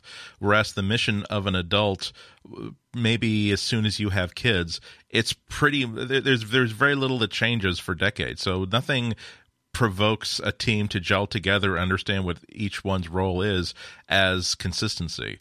And I think that's part. I think there's a stability that that that helps out that scenario. That uh, remember one of the biggest laughs at the end comes where the new dashboard comes in and there's a button marked puberty that's covered with the you know sir turn your key launch system. no, no, don't touch that yet.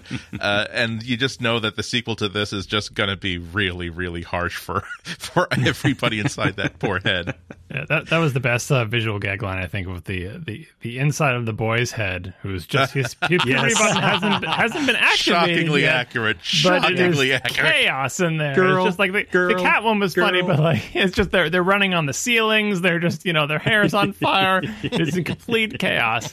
Uh, yeah, that that was a, a beautiful visual representation of. I mean, this this is what animation can do, right? Is Yeah. vi- visual gags like you get the pay after you've established this world i love that they saved most of those to the end. It's like we've we've told the story we're going to ta- to, to tell. We have a bunch of really funny ideas for gags that didn't fit in the rest of the movie. Here they here are the best three of them. I felt like that might have come from uh, earlier drafts of the script. Like maybe one of the approaches to the story they threw out was that you get to see you get to see inside all kinds of people's heads Right. before they figure out that no, we really need to make it. It's all about Riley, and we're gonna peek into for for for, for effect. We're gonna uh, take peeks once or twice, but uh, you, you you gotta. I I felt maybe as though there is going to be a there was supposed to be a scene with the the, the pizza clerk. Uh, and a scene with the uh, and a scene with these with a with a bus driver uh, because it's the waste baskets at Pixar they're really good waste baskets. There's they throw things in there and DreamWorks and Fox are like, yeah, why don't we we'll empty that for you. make a whole movie out of that gag And I mean, the the beautiful part of it is that you have this this overwhelming and melancholy and sadness by the end, and then they give you all these quick gags to just sort of leave you on a grace note and just Yeah, sort of right, give you yeah. give you a chance to recover. The family's going to be okay. We're not going to leave you worried that there's going to be har- horrible more horrible things coming. Yeah, And you know, I I loved the the glimpse in the in the boy's head, but I still love the cat. Yeah, th- this is your. I, I wanted to bring up some things about this, but this is also your time to talk about the cat. Um, this, David. Yes. the the thing I love about that is that all of the all of the emotions in the cat's head couldn't care less, and it just happens to be that the fear cat is just walking on the console and just kind of, "Oh, and you come back and the cat spazzes out, and you're like, yes, this was this was made by cat owners. They know. Yeah, they know. They know how it works. So, so I I think it's an interesting theory that there used to be more of this. Um, the end credits is a very nice uh, way to use the end credits to be like this is the logical extension, and we're gonna of of this premise, and now we're gonna use it to drop in these these jokes. But I want to talk briefly, at least. I want to mention the scene early on or, or the scene in the at the what is it the dinner table where we see everybody's uh pilots everybody's emotions and because that is a scene that struck me as as kind of breathtaking in its um in the information density and in the like like I've only seen the movie once. I imagine that's a scene that I could watch 20 times and get something different every time. And even watching it the one time, I thought, oh my God, this is like on a whole other level because there's so much in such a short period of time. And there there are funny gags and and you let it wash over you and you laugh at it. But i also was just so impressed with there are so many layers there that you were seeing you were you were getting a brief glimpse into everybody else and how they work too. And then you're sort of swept away and you go back to the plot. And and it's done at that one moment and it's done basically for laughs but at the same time there's so much in there and there's no time to dwell on it. We just move on. I was just i that that that is the one scene that really uh, left me uh, breathless basically like oh my god what did i just see? I cannot believe i just saw that. And you know if i was watching it on a on a on a dvd or something i would back it up and watch it again several times. I was very impressed by that. Um I, am gonna I'm gonna list some other things that that I, I, don't think we've talked about that that I at least wanted to mention. John at one point earlier mentioned his train of thought.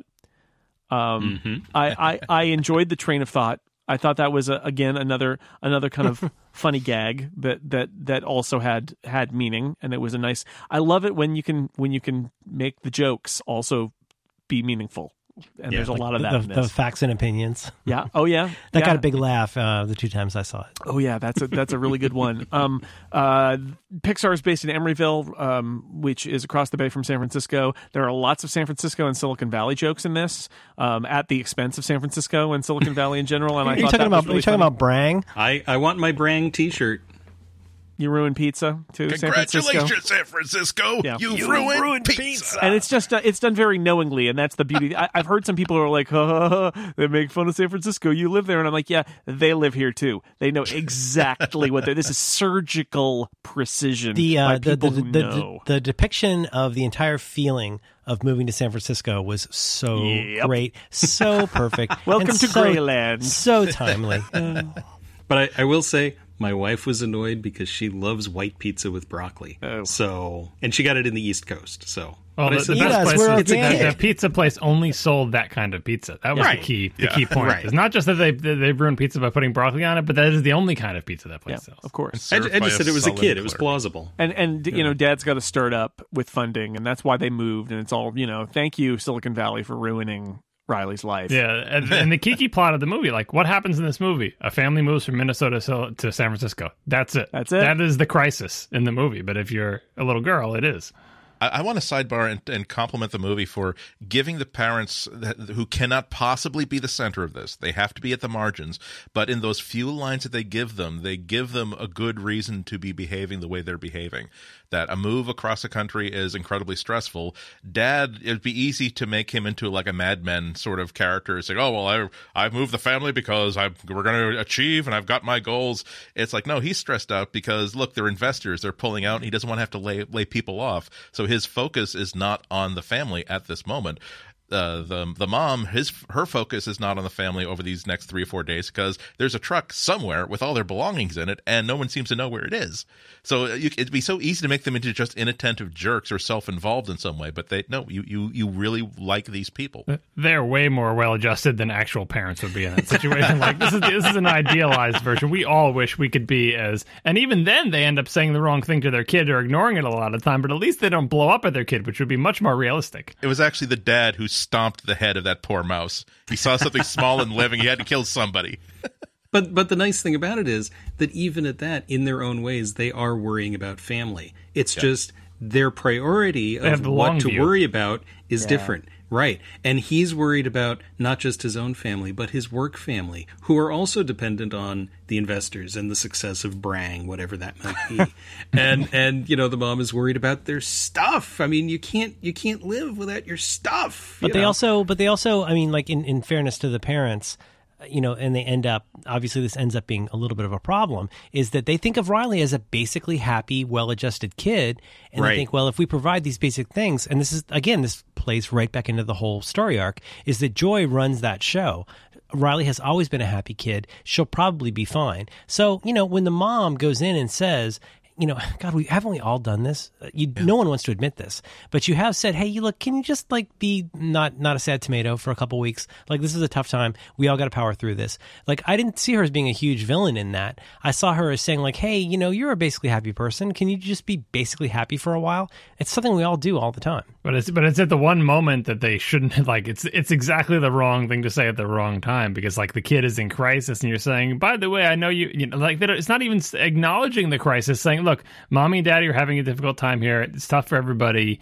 Like it, it, we we're so thankful that you have been your normal happy self. And this is just like and she's just like my normal happy what? I'm going through you know problems here. That had such that is such personal resonance to me because I, I remember a time when I was a kid and my mom uh, thought that she was being so grateful and nice and encouraging when she said something almost exactly like that. Well, you know, there's a lot of problems right now, and I just it just makes us so happy to know that we don't have to worry about you. And I'm like, okay, I'll be happy. God. No, I'll be. I, I'm dying inside, but I will make sure that N- now I now I I, will not now I feel bad, problems. and I feel bad about how I feel bad.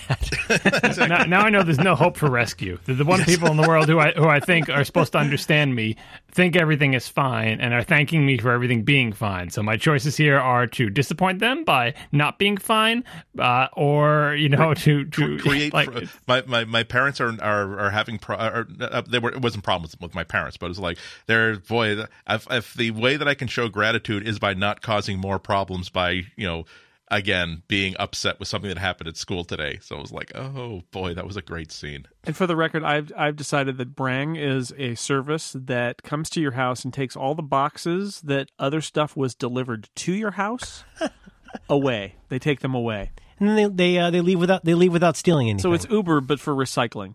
I, I thought it was uh, uh, sort of a more advanced Dropbox, right? What did you bring? Well, we bring this thing over here, and now we're going to bring it over to you, and you can download it here. And Well, see, I've- know, it's just That's Dropbox, interesting. but I cool. think Bring is the Brang is the opposite of Bring. So things were brought to you, and now Brang Right. takes them back away. well, away. that, yeah, you're, you're you're ignoring the fact he's from Minnesota I believe Brang is a way of organizing and cataloging people bringing a hot dish for a potluck All right, Good. so you don't get four noodle salads it's like it's like It's- doodle it's for Uber. casserole. it's it's Uber. Uber for Hot Dish. Uber for It was- the reason why the reason why the funding backed out is that they misjudged how many Lutherans actually live in the Bay Area. Yeah. Well, that's why uh, Brang's going to have problems. Is what I'm saying. I also want to mention the scene that I think is just. I mean, it is kind of Pixar showing off, um, going completely off model and brilliantly, where they enter the area of abstract yeah. thought, Oh, yeah. and we Yes. we get different art styles through that whole segment to the end, where they become two dimensional, and you get that great joke of like everybody just fall down, just fall down. You're two dimensional, fall down, and then you can go through the door. Um, maybe but I'm a Scrooge, but I would have cut that scene. Really Not because I Oh. don't think it's brilliant, but just because I don't feel like I, I feel like it was one of those ideas that they just couldn't let go because it was too good, too good of an idea to let go. It doesn't it doesn't? Uh, It's not necessary. other Right. than I think maybe it makes you think a little bit more about how trustworthy Bing Bong is. well, I, I think it's I think it's important for for Bing Bong's trustworthiness or intelligence, but I do think it is important to, to be able to show abstract thought and to and to be able to say there's there's still stuff we don't understand, and even even those of us who live in this place don't understand what's what's going on in with this other room. dimensions to. I, to I wouldn't have Right. visualized abstract thought with an analogy to abstract art. I wouldn't have gone that far, and and I, and I feel like the, the that scene, like I'm not saying it was bad, but like uh, usually they cut everything superfluous, and I feel like this one, because they are animators, is just too good to let go. It wasn't Well, very long. They could fit That's it in. okay. I mean, you gotta you gotta sometimes go down the hill and uh, on your snowboard and do the do the 360 that was completely unnecessary just to show how much you're enjoying doing this. I think that was not we're not we're not we're not talking about lava the the short that preceded it, but one of the things that disappointed me about it is that what I love about Pixar shorts is that it's we got six minutes to do something completely different, use a technique we've never done before, done something really experimental, and it was just a very conventional thing. So it was with with every single shot in this movie practically being something experimental, where it's a canvas where anything can happen, the art direction can be literally anything. I just thought that at some point they're close enough to just being completely abstract. They may as well just have a scene which they just have color form stickers uh, on the screen for for a good three minutes.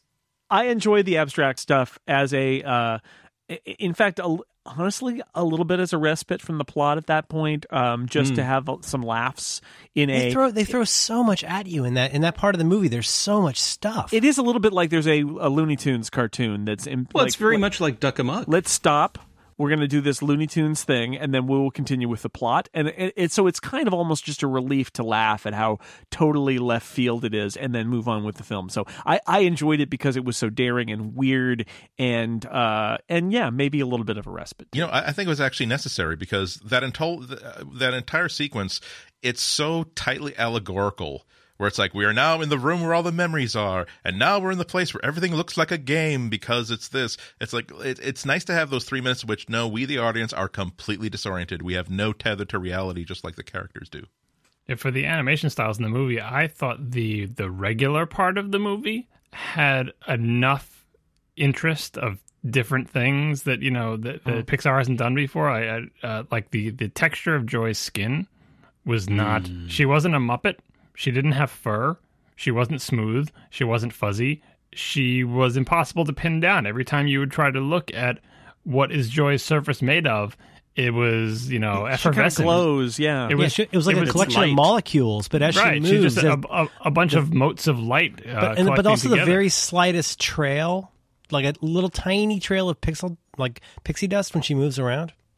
yeah, It's and really- and, it's subtle. just brilliant. and chilled chilled down. Like if you look at the the the joys inside the adults, they're not as sparkly and as like like they always do something like some some new texturing or lighting technique or whatever. And uh, and in this movie, it was on main characters, and it was just it really.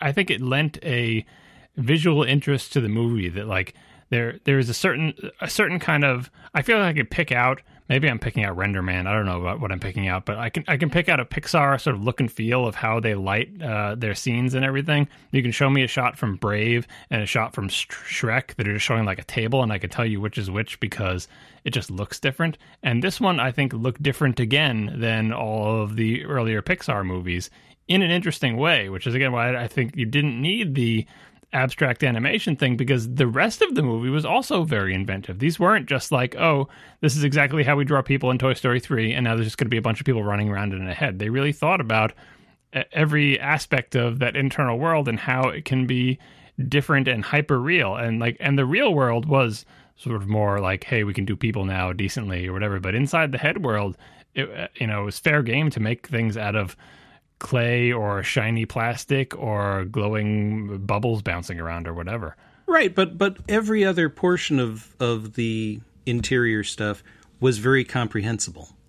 And and so I felt I felt it really needed something to say that no we we still don't understand every part of the brain and even even they don't understand everything. Well, it was just the crew just cleaning. They'll just burn that stuff out, you know. like the the idea that that there are sections that get messed up, and you just burn them out by simplifying them down to their elemental thoughts, and they just poof away. You could like that's another way they could have gone in like the early meetings for this is. Oh, the inside of the mind. The whole movie could have been like that. The whole movie could have Yeah. been super abstract, experimental, like something that you would see on a one-off episode of like the Electric Company or something that would just blow your brains out. which is what like, I said at the is that?" beginning. Is sort of like that's what I what when it was first described. That's what I was an- expecting, and maybe that's what they were initially thinking, and then it evolved into into Uh, something you, that still you got to is- have a story. You know, you can't get away with Yeah. it. you got to have a story. It cannot be like super abstract, and, and and yet for it to to to contain what it contains and still have that story, it, it is uh yeah, it, it's an impressive achievement to do that. We're, we are um running out of time, but I wanted to see if there are there other things that you wanted to bring up to talk about that we haven't covered. The triple dent gun gum jingle, Oh, best running gag of the last fifteen minutes. so my, my, my wife has a uh, has an encyclopedic knowledge of certain um, TV commercial jingles from her childhood. Um, that it, it is amazing, and so that was a moment where I had to give her a little elbow in the theater. It's like, yep, yep, yep. She knew, she knew. The, the stuff you just it's stuck in there. You can't get it out. You you want to get it out, but you can't. Yep. I'd like to highlight the fact that this is a Pixar movie and the main character is a girl. Uh, Yeah. And I haven't seen that brought up a lot because the concentration is entirely on the, the world inside the head of the person, you know, right? And interestingly, the emotions inside the head aren't all, all girls or boys either. But like, but the main character of this movie, Riley, uh, is a girl, and it did didn't have to be. Uh, that you know, she, she could have been a boy, and this movie would work just as well. And so it was a choice to say, you know what, we have had enough movies where the main character is a boy. How about some where the main character is a girl? And I think that that goes a long way. And the main character inside the head, Joy, is female too. Sadness is also female. Yeah. Like the, the gender mix inside the head is interesting. I don't know if there was a rhyme or reason for that, or it was just a, a casting choice or whatever, just to say that these like why aren't they all girls inside the head? You know, there's Well, the, you know, we, we see we see some of the female quote unquote emotions with mustaches in the dad's head, right? yeah. Well, it, it looked like all of the emotions in each of the uh, parents' heads were the same gender, and I think Riley's clearly a tomboy with with her love of hockey and everything. So she hasn't she hasn't quite decided, maybe, and you know maybe that evolves. I don't know.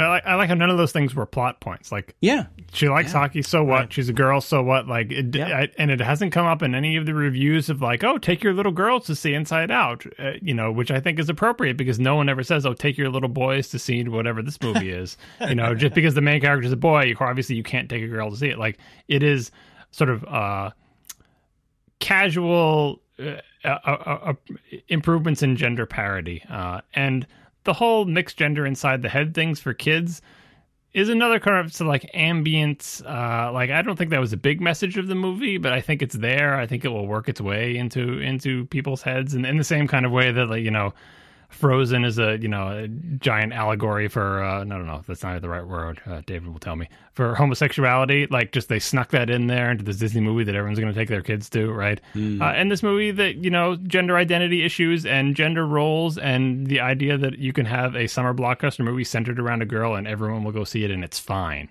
And have nobody talking about any of that and just have it be there. I, I like that. Yeah. I don't want to. I don't want to bring the place down. Bring but us down, I- Merlin. Well, I, I You're going to make us cry. if you aren't touch it, if you touch it, it's going to turn sad. Don't touch it, Merlin. It's a half hour past midnight right now, and I'll be going to bed in about 20 minutes. Send me to bed s- just feeling terrible. Merlin, I'm drawing I a dare circle in the floor. Stay inside the circle. grab me by my ankle and drag me around. Um, well, I was gonna. I, yeah, we don't have time, but I mean, just I, I just think that uh, sadness was a triumph. But the thing I want to highlight is, Yes. I guess, the memory dump because that's where I really felt my heart heart ripped out. And I think it was so well done. And I feel like I- you know I could watch this movie a few more times and still get so much about. On the one hand, the the emotional uh, arc of the movie really just blows up in the in the memory dump because if you really think what's happening, you know, joy. The, the, the basic emotion, the emotion who's kind of the, the boss that runs the, the center is gone. She's in this memory dump, and there's just something so, like, maybe even more than the toys headed toward the incinerator in Toy Story 3. There's something just gut wrenching about the way that she's picking up these memories that she remembers. These are kind of her memories too. These these black, these charred memories that she's watching disappear around her. There's something so affecting about that scene, and and it's not it's not exactly mawkish. Is what's weird is it's because you're you, like you now appreciate Joy as her own character and understand that for Joy, as a hardworking part of this console team, like she- you know, like that's her memory too going away, and just sitting there and watching those go away is uh, was was rough. But you know, also then when they sing the song and and the and the rocket you know wagon shows up, I just thought that whole bit was about as dark as you could get and still be so triumphant. And I think I feel like that is a masterclass in a certain kind of economical storytelling, down to the the foley of what it sounds like when you tumble down a whole bunch of dying memories, down to like how economically they they compressed the three different tries at getting up to the cliff. That that, that to me feels like a master course in a certain kind of. Uh, certain kind of storytelling that I, I thought was I thought it was uh, just I thought it was brilliant.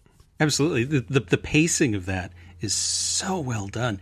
And I mean, I always make jokes about Chekhov's gun, right? You know, if you introduce a gun in the first act, it has to go off by the third act. And so I'll make jokes about, you know, oh, Chekhov's Chekhov's wagon. I always just sort of sit back and let Pixar wash over me. And and the 13 year old leaned over and, and said, as as Joy gets up to the the thing where and and leaves Bing Bong, uh, he said that was Chekhov's imaginary friend's rocket wagon. Yep.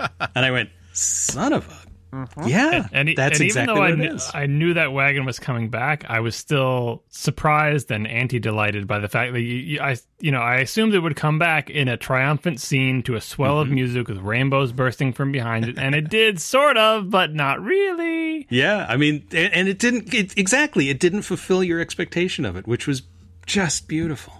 I'll say that I, I I was nicely misdirected by that.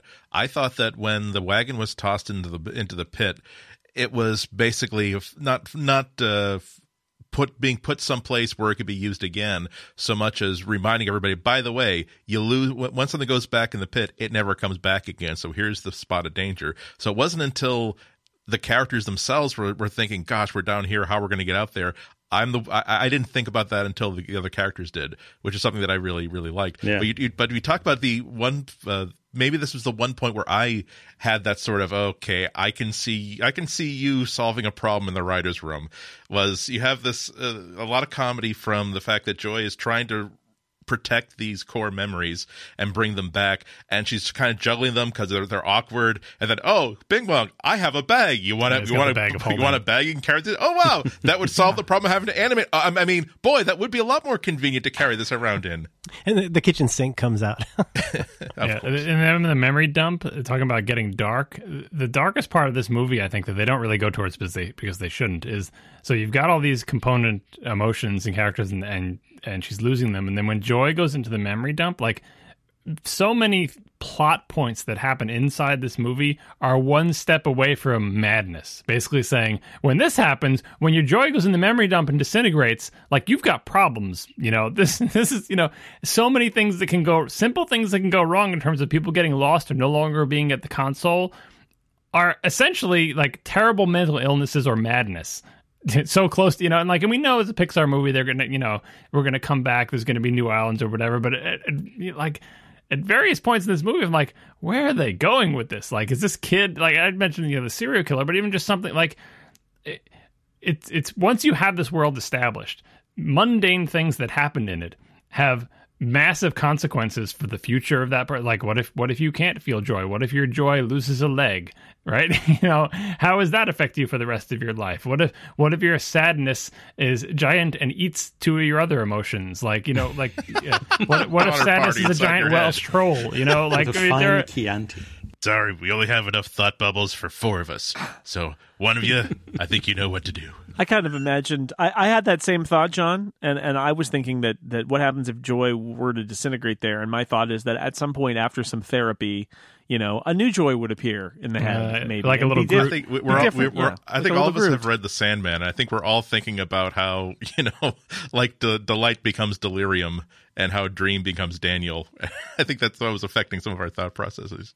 Well, and I, that's another thing to bring up is we haven't even talked about the dreams, the dream section, Oh man, which I mean, God. how brilliant was that? the reality distortion filter. Yeah, Yeah, oh yeah. yeah, well, that that was- that, that was, was a laugh out loud moment for some of us. The reality distortion filter. something in this movie for everyone Yeah, yeah, the, yeah. The the dream, the the idea that the dream is a movie studio. Yep. and and all the actors look like these little blob, indistinct blobs, but through the camera lens. Yeah, Yeah, no, that that's a, that was a thing of beauty, and then the way they uh, kind of like in, incompetently send a message to wake her up, and then the clown comes and is terrifying. Is that was all that was all gold. here's a here's a victory lap for you. You ready for this? Ninety four minutes. Mm-hmm. Jeez. Can you believe that? Mm-hmm. I mean, As- like as he- so many of the movies. Can we make all movies ninety four minutes long, Merlin? Well, Can we do that. well, I, you know, So, well, all animated movies are pretty much ninety minutes long. So, but I mean, like we we love. but they I did mean, it in, so well. In the last year, we have really loved a, ton of uh, superhero movies. The Harry Potter movies have loomed large over the last year, but like 94 minutes, that is so much story to get into 94 minutes. oh yeah, and world building. And if ever there was a movie that was going to spool out to be two hours, it would be this one because like there's an infinite number. We just went through all, all the ideas that weren't in this movie or that well, couldn't be made. so much, so much more that you that you. I mean, you know, there's a part of this that is, let's be honest, a, a certain amount of Pixar hagiography. Pixar takes like Apple takes a lot of pride in certain kinds of things. Pixar has certain stories that they like, like to share with you. They will, if you meet someone with Pixar, they will tell you about how they took 10 minutes out of The Incredibles. It's a great story. And in this case, though, I mean, like the thing is, as you guys on The Incomparable like to say, it's on the screen. That they, they got all that into 94 minutes without any more of like, no, but, no, but, no, but, we have to explain this more. And they didn't. They, they, they put everything that needed to be there on the screen and they got out in like the length of a Merv Griffin show. Yeah, and, that, and that's not that's not to be diminished. I uh, over the weekend I saw a movie that was 14 minutes long, and I could see, oh my god, it's nine minutes. To, it is way way too long. I can I can't sit through this entire thing because it is so not need to be a 14 minute long movie. But as as Ebert said, you know, no good movie is is long enough. No bad movie is short enough.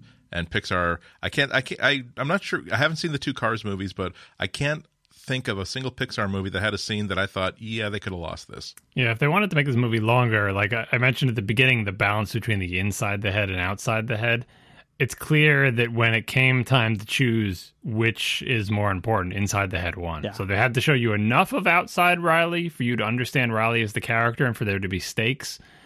But there wasn't a lot of plot driven by you get to see Riley doing stuff. Like it was always you were inside the head and then you zoomed out to see what's happening with Riley during this time and then back in again. And so if you wanted to make the longer movie, you could have had more outside stuff. But they made they made the right choice and I think in the balance of concentrating on only pulling back out to show you the context and then go back in. That because i mean and that's true to the experience of living. Like you live inside your own head right? You don't live in third person watching yourself for the most part. So that was a wise choice and i think that really helped cut down on the time even if you could have made sort of like a fuller movie with more with with more external stuff. Outside stuff is important because of stakes, but it's also important to keep you connected to the metaphor. I think that one of the ways that this film could have lost it lost itself.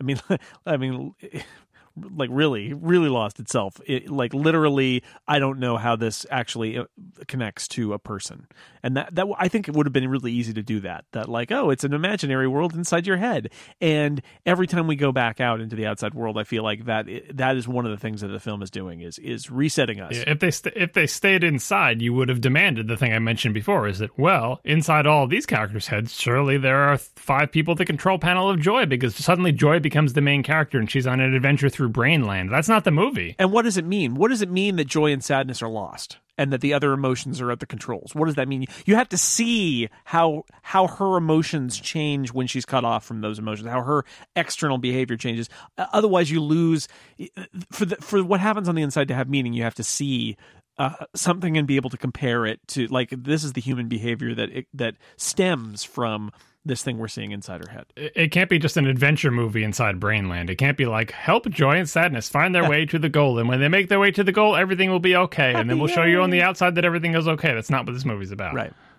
Pixar, they're pretty good at what they do. I think. Bold statement. They'll they'll do. They they are one of the studios that you, you just you just trust them. You, you Yeah. really just trust them. Whatever whatever they I uh, they I had that that first sort of questionable moment with uh, the the pre news about Up. All I know is that okay, it's about a guy in his 80s and he flies away in his house by tying a lot of balloons to it. Oh man, this looks pretty thin. And then you just okay, from now on, I trust Pixar. They they've got twelve dollars. they they might not get the second twelve dollars for the second shooting, but they definitely get the first twelve dollars. All right. Um, it's been a pleasure talking about Inside Out, and I'm glad we got to do that. We we often get requests for movies that are in theaters now on the Incomparable, and we don't do it a lot. I did the analysis. It's something like I think it's less than 10, 10 times we've done it in five years. It is rare, but I'm glad we got to do it, and I would like to thank my panelists for joining me tonight. Andy Ihnatko, thanks for being here. It's been a slice. I'm going to cry a little bit, but it's been a slice. We laughed, we cried, we learned, we grew. Little seltzer in the eye. David Loehr, thank you. I've I've got a good feeling about this one. John Siracusa, what color are your emotion orbs? I was gonna say I lava you, but you ruined it by asking me a question. And Merlin Mann, it is always a pleasure to have you on. I'm so happy that you could join us. Crying helps me slow down and obsess over the weight of life's problems.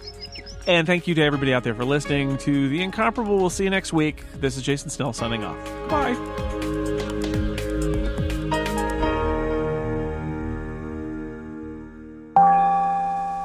Hi, Erica. Hi, Stephen. Uh, what are we doing here? Well, we are talking about a Doctor Who podcast that we do together called Lazy Doctor Who. Oh, really? What's that about? It's where you and I watch Doctor Who from the very first episode, made in 1963, up to the present day, and then we talk about it on the podcast. What, over 800 episodes of Doctor Who from William Hartnell to Peter Capaldi all in one sitting? No, silly. We talk about each episode as we watch them, or maybe we talk about a couple episodes per podcast, or however many we feel like watching in a particular night. How on earth are we going to fit all of these podcasts in? Well, that is the beauty of it. We record a podcast whenever we get around to it, and for however long we want to talk for. We're lazy like that. So, it's a Doctor Who podcast where the hosts are kind of lazy, so. Yep, Lazy Doctor Who. Find it on the Incomparable Network, on iTunes, or at lazydoctorwho.com. Thanks for explaining that. I was feeling. Lazy? Yeah.